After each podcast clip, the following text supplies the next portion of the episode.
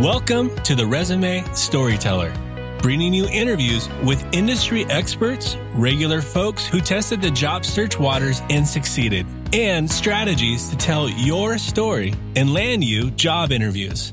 Here's your host, Virginia Franco. Hey guys, I have with me today workplace futurist Marty Constant. She is the best-selling author of Activate Your Agile Career. Uh, she has an M B A from the University of Chicago's Booth School of Business and is a former tech exec who has worked in Silicon Valley. As a top career influencer, she has been featured in many media outlets, including N B C Chicago, Forbes, The Muse, and she's worked in companies like Samsung, Dow Jones, and Apple. Um, the reason I'm so excited to speak with her is that she is an expert in applying agile principles to workforce development. So Marty, welcome. I've been really excited to do this chat. Same, Virginia. I was really looking forward um, to chatting with you. Have followed your work on Clubhouse and other areas. And oh my goodness, there's just so much to learn about resumes, which is something. Oh my gosh, and job search. And you, yeah. And, and you never, you never stop learning. That's for sure. Um, well, how, so how did you make the pivot from working at the you know, the Apples of the world to doing what you're doing now? Uh, it was a technology trend. Uh, I I noticed that um, I was in marketing. So I was chief marketer, V P of marketing at tech companies. And I noticed that the engineers were uh, had, had adopted years ago the software development processes, which included Agile. Mm-hmm. I just became addicted to how they ran their meetings, how they developed software, how they released um, incremental versions of their software. And I was so fascinated by it. I thought this type of thinking could apply to the management of one's own career. So ten years ago, I looked. Well ahead of the curve yeah. on that one. Yeah. So I looked for career agility. It didn't exist ten years ago. So I invented the definition. That is so cool. Did you, did you trademark it? I try to remember. No, and it's interesting you asked that. I was just talking with someone recently. When I was a V P of marketing, very often when you're building a business, your boss, the C E O, will say, Marty, you should trademark that phrase. Mm-hmm. And guess what happens when you trademark a phrase? No what? one else can use it. Right. Unless right. it's attributed to you. And then the likes of Gartner and all the analysts will not attribute it to a space. So if you're building a space and you trademark it, the analysts will not cover it as a space that you can compete in. Oh, so it hurts your brand or your brand recognition. That's interesting. It, I had no idea. It, there's, yeah. no hard, there's no hard and fast rules about this. It's just that when you're a growth stage tech company or you're an independent like you or, or I are, it's very expensive to, you know, I put T M after names, but that doesn't really protect no. you legally. Yeah, yeah, yeah. It's about copyright and it's about registering that trademark. So if you've got an R in that trademark, it means something. If you have a T M, right. it's subject to interpretation who really owns that. So you can throw no, that's T M fair. There. A lot of people do it. Well, I attribute the career agility with to you. So we will I, I give you founders founders credits on that one. And I think you're well, well ahead of the curve. Um, so you work with a whole slew of different job seekers, and you, I'm sure you saw a lot of different kinds of career paths being formed when you worked in in marketing and, and for those tech firms. Are there a couple of sort of common challenges that you see facing people that are either looking to make a career change or just looking to land a new job? Well, there's different terms. There's career switchers, career changers, right. and there's the people that incrementally evolve. And that's why there's terms like upskilling and reskilling. Upskilling is, is adding some skills of what you already know. Reskilling can be a total reinvention. Uh, so if we're going to talk about the reinvention that people are going through, um, it's much more common. Actually, it's always been common, but it's very common now because many of the jobs that exist today won't exist in five years. Right. Um, you know, back in two thousand seven, if you weren't adding the word technology to the back of your profession, you were losing traction. Medical technology, uh, marketing technologist, um, fintech, all of these things didn't really exist back then. And so if you weren't able to adapt to that, it was hard for you to stay current. And right, right. now, my advice is A I.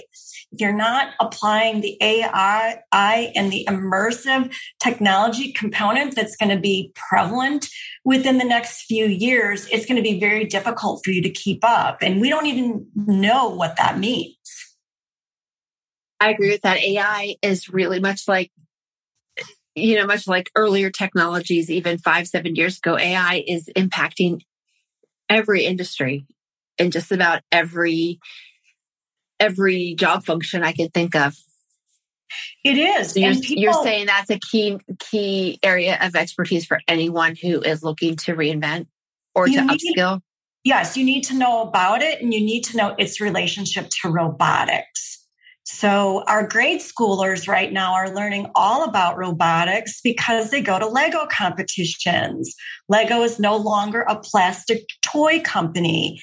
It is a company that encourages STEM um, and the, the, you know, the science and the technology of it all, um, so that these young people are able to compete um, in the universe that they're going to be living in. Um, so yes, robotics and artificial intelligence. And artificial intelligence is actually, in many ways, our friend. I mean, think about our... our devices that we use when we're navigating in a car. Isn't it great when you make five wrong turns that that your navigational expert will go with you and correct you and figure you out and get you back to the main road that you want to get to? This is well, all data. You're right, collected. And it just it just to me it just reinforces that A I is with us. People are using it on a regular basis. It's much more commonplace than people realize. Uh, it's just it understanding is. how how it impacts your. We're seeing how it impacts our life. You're like you're right because of Google Maps and Apple Maps and things like that. But how is it impacting your job? What um, I mean, I see it informing a lot of the data that people are using to create. Um, K P Is or key performance indicators for their job. And that's from service to sales to retention, you know, you name it, anything in the customer lifecycle. And I even, I mean, this really isn't A I. It's just database search is, um, you must see this a lot in your profession is all the search engine optimization that happens with these keywords. You can say, oh, I don't want to write to the keywords, but you can write beautifully and you can write cleverly and include those words. I have all kinds of examples of people who have changed even their description underneath their name on LinkedIn, and then they are found the next day by legitimate recruiters and they they find jobs much quicker. This is database searching. It's not A I, but it's a step to forms of A I. That's true. That's a really good point. No, and you're right. Um, even things like writing um, is where it used to be more of an art. Now it's an art and a science. And um, search engine optimization techniques that are fueled by A I, that is that impacts everything. And, and I can't think of one job that's not. That's absolutely true. No, very good point. Well, if you are up for it, I would love to pick your brain. And although I hate that phrase, I shouldn't say that. You shared an article on LinkedIn maybe earlier this year, and you referenced several different curve models to help people manage their life and their career. And I loved it because I felt like they gave people roadmaps for for challenging times in our life. And if it's okay with you, I'd love to just sort of talk through the different models and let me ask you a couple questions about each so that people can figure out which models might pertain to to job search. That sounds great. I, I love illustrations and models. It's how we learn. Well, it is a great article, and I have your LinkedIn profile um, on your bio, so people will definitely be able to access it um, because there's lots of illustrations in there as well. Um, but the first one that you reference is the, I might be pronouncing it wrong, Kubler, Kubler-Ross grief model, um, the five stages of grief. And I've heard of this model before as it relates to losing a loved one. But I'd love to hear your thoughts on how how a grief model applies to job search. Well, I love the fact that you called it the Kubler-Ross model because Elizabeth Kubler-Ross wrote this seminal book in the sixties about going through this process. And it's a curve that dips and goes down and you go into the depths of despair and then you ultimately come to terms with it. And there's a whole process. There's you know, ignoring it, not acknowledging change. But what happened really in the seventies and eighties, it got turned into the change curve. And it's a lot of the technology companies started saying, this is how technology is adopted. People resist it at first. They deny it. Denying is one of the first things that people do in grief and in technology and in the change that we're experiencing right now. Look at what happened with the pandemic. Deny right. that it's happening. And then you kind of acknowledge that it's happening. And I won't go through all the steps, but at some point you, once you figure out that you're at the bottom, you figure out what can I do to integrate this change into my life and how can I adopt it? And that's when the change curve uh, really gets exciting because then we're adapting and adopting just like we did during the, the pandemic. We adapted and adopted to so many changes and we came up with really clever and inventive ways Um, to live our lives and to perform and succeed in ways that we may not have been able to before.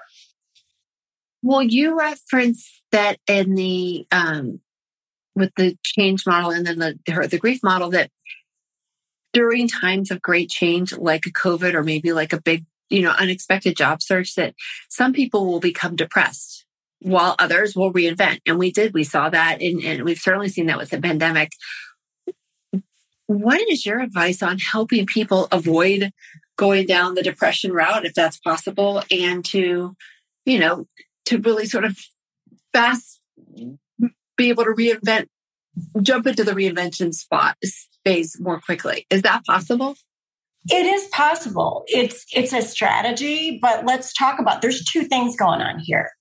You may not be equipped to respond to it because you did not have a strategy for it. So say, you know, after fifteen years, your job is gone. What do you do?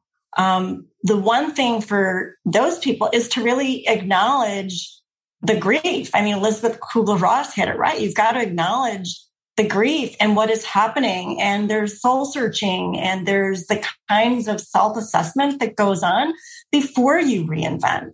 And it's, it's, it's a human condition. Everyone can do this. So that's the good news. The other side that you talked about is, can you avoid it? I developed a, a career agility model and developed seven things that one can do to stay agile and adaptable in the workplace so that you are the one that lands on your feet and instead of down on your luck. You've got the next job waiting in the near future. And how you do that is you do things like pursue your interests in parallel. Um, that could be training. It could be all kinds of things. It could be um, hobbies. It could be side gigs.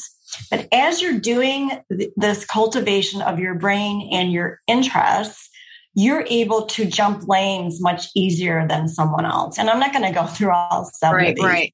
Yeah, it's, you know, there, there's also another one. It's called the um, Pursuing Your Career as a Series of Projects, which I find just extremely valuable when you're thinking about your career and reframing it in that way. I, you know, it's that the pursuing your, or visualizing your career as a series of projects. Um, I feel like that is a great mindset to, if you're able to reframe it in that way, to help people overcome the feeling that they're job hopping when they leave every couple of years. Um, because for a lot of people, they are hired to solve a problem. They they overcome the challenge. They they come up with a resolution, and then they're either left maintaining, which doesn't appeal to what, you know, there are people that like to like to they like to build and they like to fix, and so then it's time for the next challenge. Yeah, and what people don't realize, Virginia, is you can do this in one company. You can do yeah. this over a period of ten years. And yeah, and, it depends on the company, right? But yeah, yeah, you're right. Depends on the company. And uh, the, the I got this idea really from Reid Hoffman, oh, a dozen years ago, when people would go to work at LinkedIn when he was C E O. His philosophy was, if you're not growing and learning, that's not the type of person that he wanted in the organization. So the idea was to be, become really great at what you're doing, master it, and engineer your way into another area or a complementary position or a position where you are growing.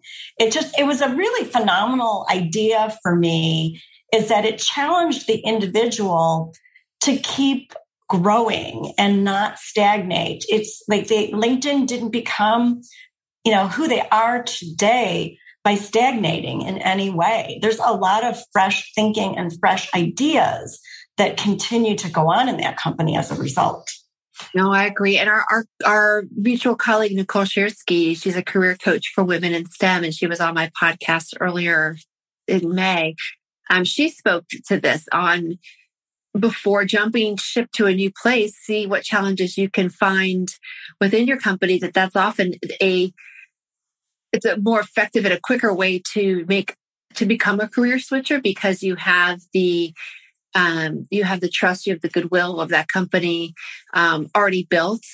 And it's easier to take, to be able to pursue your interests within the company, because you might be able to do it uh, as a side project while you're also working in your job. It just, it, it makes for a really fruitful environment to be able to explore new new avenues. I love her work with her yeah. women in STEM, Nicole's work, and um, she and I are aligned in a lot of ways. And these this project mentality is good for so many ways. I I uh, draw the curve when I talk about, you know, at the beginning you're really excited and you meet your boss, and your boss is really Um, encourage that you're really committed to the work and you're learning and you're growing, and then you master it. And what happens after you master it?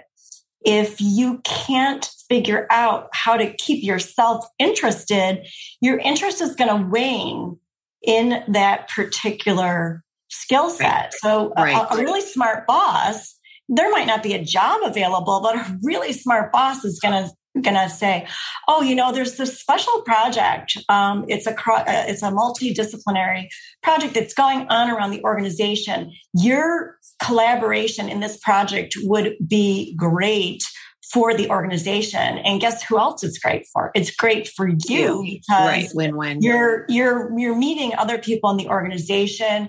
You may be, if the project is uh, successful, hopefully it is, you're going to gain some credibility and recognition, and you're going to be seen as someone who can do something other than what you're doing in your regular work. I love that. Back to the Kubler, the Kubler-Ross, the change in the, the change models. Would you say, is it fair to say then that you can't, you have to acknowledge the grief, but maybe you could get through that process a little bit more quickly and move on to the um, process of adoption and adaptation through through your career agility models and, and ideas like pursuing your career as a series of projects?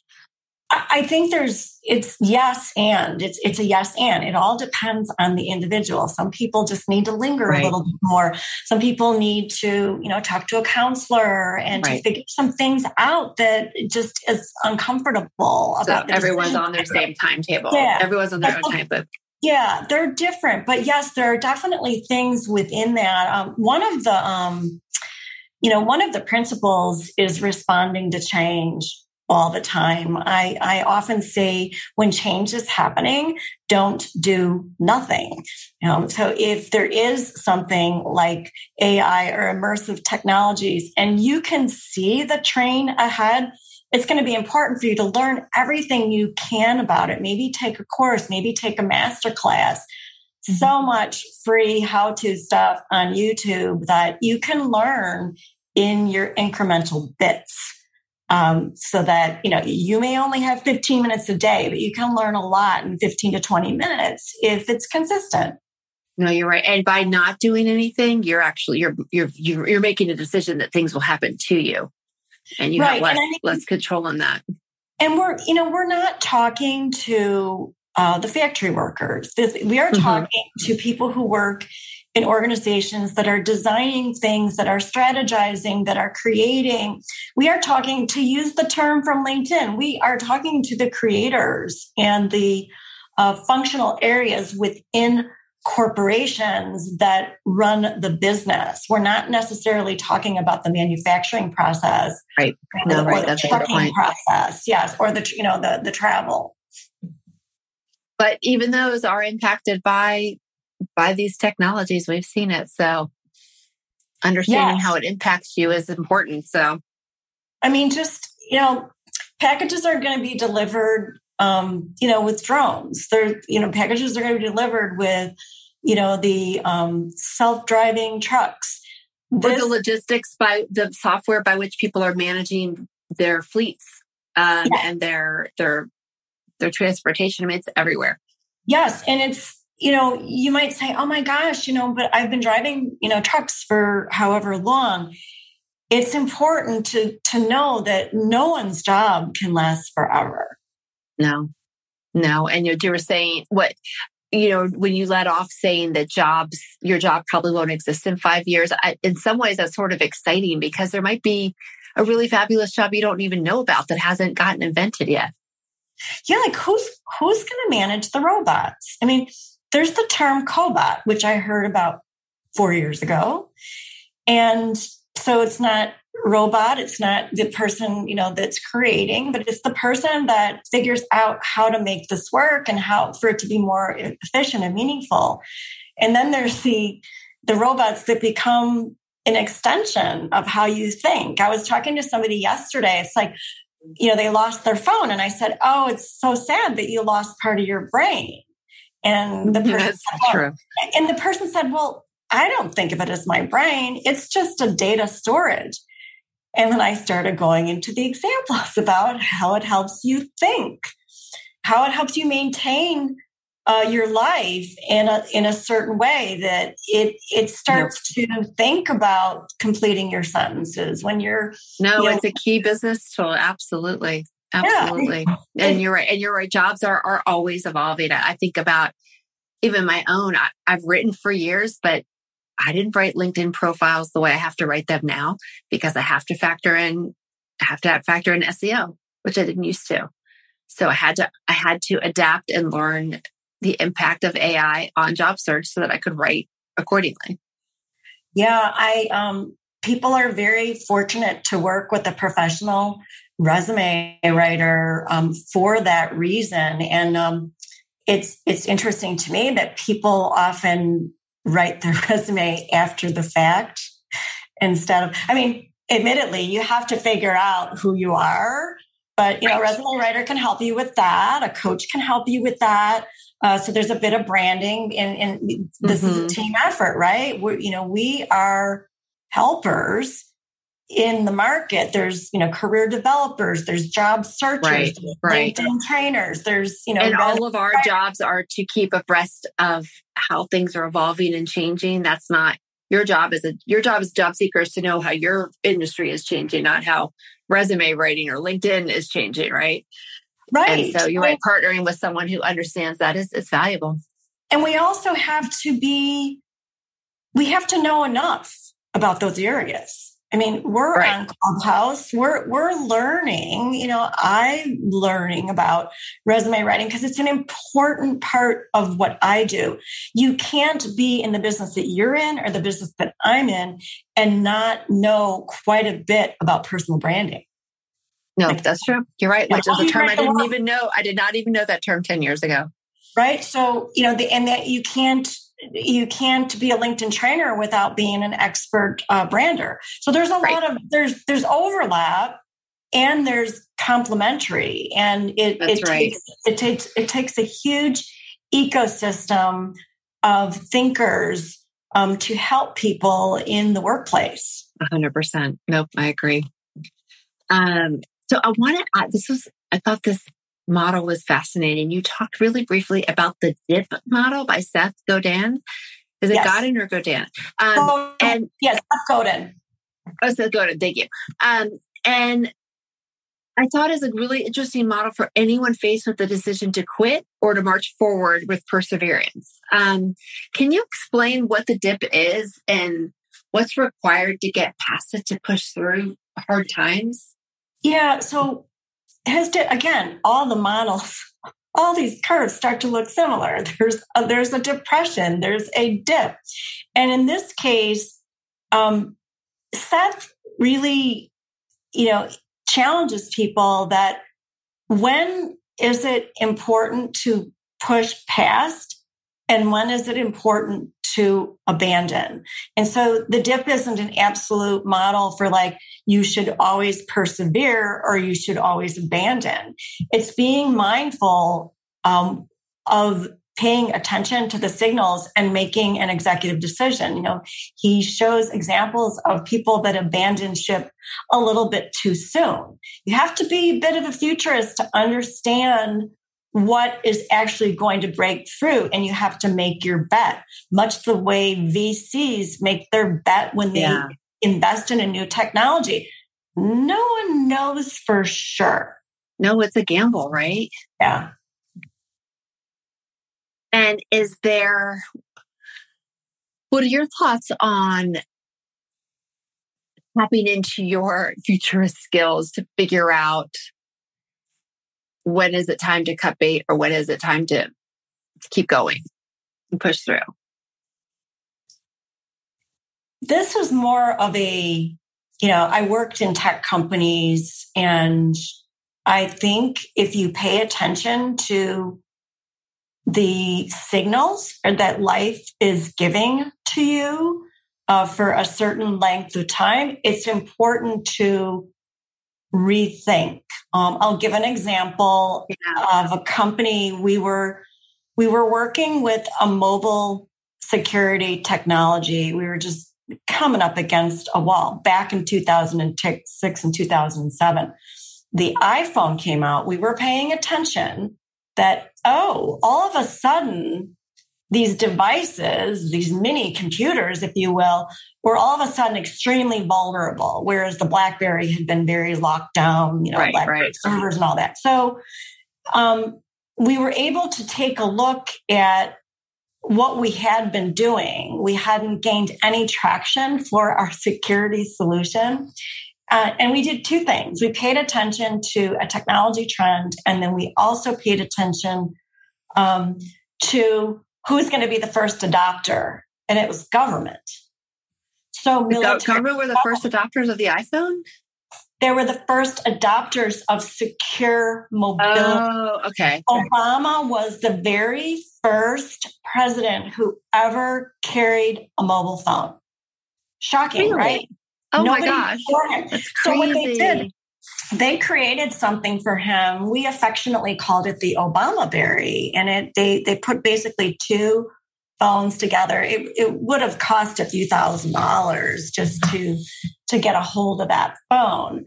But it was the first time. It's like, you know, our leader needs to be connected. And then, you know, uh, out in the military theater, people were using, you know, iPads and, and um, you know, other devices. And we had to figure out, oh my goodness, all of their signals and their mapping could be intercepted. What are we going to do to lock this down?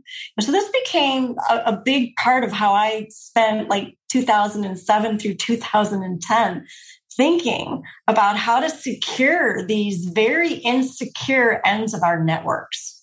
So that's an example of there's a trend, and I, I can I can relate this to jobs as well. But I like to use the things of the trends that people go, oh yeah, I remember, you know, when the iPhone yeah. came out, because they they can kind of understand. It's like when you use a brand like uh, Starbucks or a brand like Apple or Tesla, everybody kind of gets it, and then they right, can apply right. it to their own life. I love that example. And you're, and I love what you said about paying attention to the signals that life is giving you.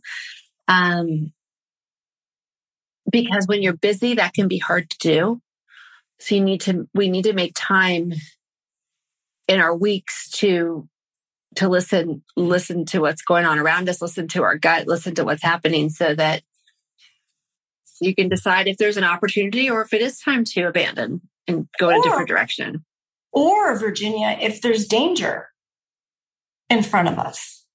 You know, I read a lot about toxic leaders and, mm-hmm. you know, can they be rehabilitated? You know, you know, can they? There, there are like famous people that weren't so nice that have built large companies, and these companies still exist today. Yeah. Um, you know, Steve Jobs was not an easy man to no. work for, mm-hmm. you know, but you can't argue with the success of his creativity.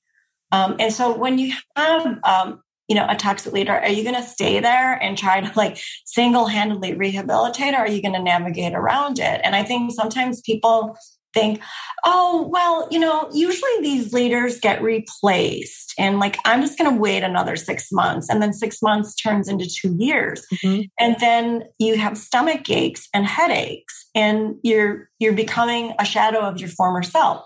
That right. the price of that decision is just really high. So I think no, hey, you're right. A, you're right. That's and that's, that's a, that's an extreme. And then another sort of less extreme, but it also can be harmful, not dangerous, but stagnancy. If you avoid the signals, you might end up in sort of a dead end situation, dead end career, right? Yeah. The, the important thing, uh, I, I liken it to a stream. A stream that is moving, it has clear water, and it's, it's sparkling, and it's vibrant. And, you know, these stagnant ponds are disgusting, and they don't smell so good. And, you know, moving water, uh, uh, you know, uh, an example from nature is just a brilliant metaphor for how we should be thinking about our lives. I love that. I love that. Um, well, Marty, I want to talk to you about the S curve or the reinvention curve, because it was my favorite, and it talks about how you have to, you know, continually reinvent to stay relevant. And we've talked about that a little bit before. Um, and you, the example you cited was Apple, and I don't know if that's different from what we just spoke about with Obama using the iPhone. Um, but what does reinvention look like to you on a more personal level? Um, and I'd love to talk with you about sort of actionable steps that we can take to ensure relevancy. You mentioned one at the beginning, which is continue to pursue your passions in tandem or your interests. But so I just loaded three questions on you at once. So you take one by one, I suppose. Well, I could, I could take one, you know, um, how does one, let's just take the question, how does one reinvent? Um, when I was a chief marketer, and then I became a highly paid contract worker in Silicon Valley, uh, doing, you know, um, programs that I knew how to do, learning some more. During that whole time period, I was paralleling. It took me five years to write my book, Activate Your Agile Career, ton of research. So reinventing can happen um, in, in, in parallel over time, but there was imposter syndrome that would hit me and go, Marty, you are going into this territory called, um, whether it's job search or career development. And you know a lot about um, design. I started, you know, my career out as a designer in technology. Uh, you know a lot about marketing globally. You know a lot about, you know, inbound marketing. What do you know about career development? And so I, I basically took the last ten years. Um, I didn't reinvent myself overnight, but, you know, five, six years later, I have a book. I'm still doing the marketing on the side. Um, I eventually got for the marketing to be on the side and for my book and everything else to be what I was doing full time. And um, I think if it's something that you really care about and you have something, and they, they say you don't write a book unless you have something of value to add to the world. If you have something of value to add to the world and it's mission driven, you will get there. But it sounds like you sort of did it slowly by sort of slowly sh- shifting. And now your, what was once your main job is now your side gig. And what was once your side thing, your side gig is now your, your main role.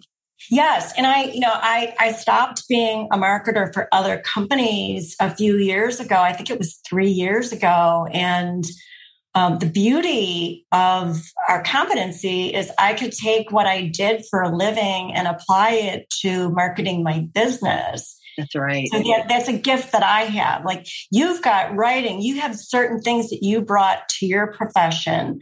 Um, some people in job search bring recruiting background. I bring this pattern of going from one level to another, to another, and managing groups of people and um, learning how to be a leader and being a, um, a chief marketer with a team of people and building a company and selling it to a, you know, a, a multi-billion dollar company. Um, these are experiences that I have that help people that are in mid-career because I've lived their lives. Right. No, those so, are, and we always tell people with, with their career switchers, look for the transferable skills. And that's what, that's what you did. Yeah. But everybody brings it different. Skills. It's that's like, right. Um, the recruiters become the, the job searchers. It's like, it, we all come to where we're at with certain skills. And we build businesses that attract people that are attracted to the skills that we have. Um, so it's like there's no one of us that are exactly alike. That's that's true. So you're saying what these skills are part of our brand, and, and brands brands by their nature, right? They they they attract or repel, and so you're attracting your people. Right. And you made you made a really good observation. You said, Marty, it seems like you, you know, did it for a while. I challenge every person that's listening to this, you know, today, this podcast, um, what is it that you're doing right now? And what can you be doing, um, not just as an insurance policy for you, but what can you be doing that really interests you that you can do on the side and you can learn more about so that you are ready for the future, so that you are ready for those roles that are going to be upon us by two thousand twenty-five.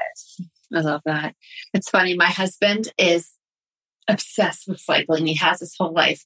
And so he has just embarked on an outreach campaign with people in cycling companies saying, I will be your oldest unpaid intern. Just let me take my skills. I just want to learn and be a part of it because he really doesn't care about the money anymore. He just wants to learn um, so that when he retires, he can maybe do something that he is utterly, utterly passionate about. Yeah, I mean, this this idea of intern is funny. Chip Conley, who wrote Wisdom at Work, just a phenomenal book. Uh, He he has tons of resources that help people think about this stage of life. And it happens quite young for some of us, actually. Yeah. But this idea of of becoming an intern, it's just exciting. Um, it's it's he he talks about that. And my one of my favorite movies is The Intern. Oh my um, gosh, I love that movie. There's just, I mean, there's just so many of the phrases in there are so quotable. Now, here was a man in his seventies. He wasn't really interested in building a business, but he wanted to help, he wanted to help a business or an individual. And he also wanted to learn something new. And it was such an enriching experience for the people around him, all the stories around him. You know, people were very judgmental when they first saw him. And once they thought about who he was and how he made them better, they understood. They understood what it's like to be a guide on the side, which is what he was. Right, right. Oh gosh, that's great. Um, well, goodness, I have taken forty-five minutes of your time up. Um, thank you so much. I would love to hear what, or if you could share with others, what is next for you? What's next for me is something that I've been working on for ten years. I've been working it in parallel with coaching. Actually, coaching came a little bit later. Um, I want to speak broadly and importantly to the world on the importance of being a futurist in your own skin. And I want to speak about it globally. And I am now. And it's taken, it's not something that happens overnight. And it's taken a long time. So this is something I am on a mission to bring the future into the present. Love that. So if people want to work with you, keep up with you, find out what you what you have, um, what's down the pike for you. I have in your bio your Marty Constant dot com website, a link to your LinkedIn, and then a link to your book on Amazon, Activate Your Agile Career. Are those the best places for people to follow you, or do you have others that you want to share? There's one more. Okay. If you go into my LinkedIn profile, there is an area called articles slash newsletters. Um, I have thirty thousand people that subscribe to my Agility Think newsletter, where I write about job search. I write about career development. I write about LinkedIn. I write about the future, future trends. I very much am an analyst about the The, the future and what it means for all of us in the workplace. So that's where a lot of the, um, you know, a lot of everything happens. And I, I would also suggest in that area, if you have a foundation article in you, put it in your LinkedIn articles. My What is Career Agility? It's the number one result on Google today, and it has been for years. Comes from my foundation article in LinkedIn. Oh, really? Okay. Yeah. Um, so what? People want to subscribe to your newsletter. I'm on your LinkedIn right now. So they go to your page and then they go to your activity, or they go to... You go to your activity, and your activity right. is your current activity of the day, articles and... Posts and documents. So you go to articles. Right. Oh, I think I see. Wait, and it, it's LinkedIn has a branding problem with their articles. They do. That's why I want to make sure we talk through this yeah. with people. Okay, click yeah. on any of the article, and you can click subscribe. I just yeah, did it. You can subscribe. And um, my original foundation article was not written as a part of the newsletter series. It was written. It's actually in the same place as all those articles. Was written as a as an article, and you know I was researching you know S E O and. You know, we're all told like, well, you know, if you really want to own something, put what is before it and then put your phrase. See what happens. Doesn't work so much when you have a website, but apparently um, Google uh, puts a lot of domain authority on LinkedIn. Do they really? Yes. Best kept secret. I know that your profile shows up first. They So they are getting better now, because it used to be the articles that didn't give much domain authority, but you're right. The profile definitely does. Um, the articles rank better than the articles on my website. And I have invested heavily on S E O on my website.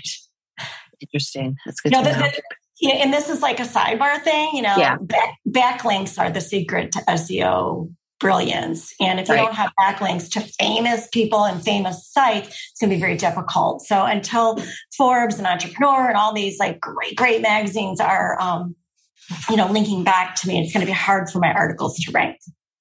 Yeah, you're probably right. You're probably right. Well, Marty, thank you so much for taking the time to speak with us and share your thoughts. And, and I just, I love what you're doing, and you're really helping people, it's helping to equip people for a rapidly evolving mar- uh, marketplace. I feel the same way about your work, and I'm, you know, honored to be in your circle, Virginia. Thank you, Marty. You've been listening to The Resume Storyteller with Virginia Franco. To learn more about storytelling strategies to catch the eye of today's online S T E M hiring and decision makers, please visit w w w dot virginia franco resumes dot com.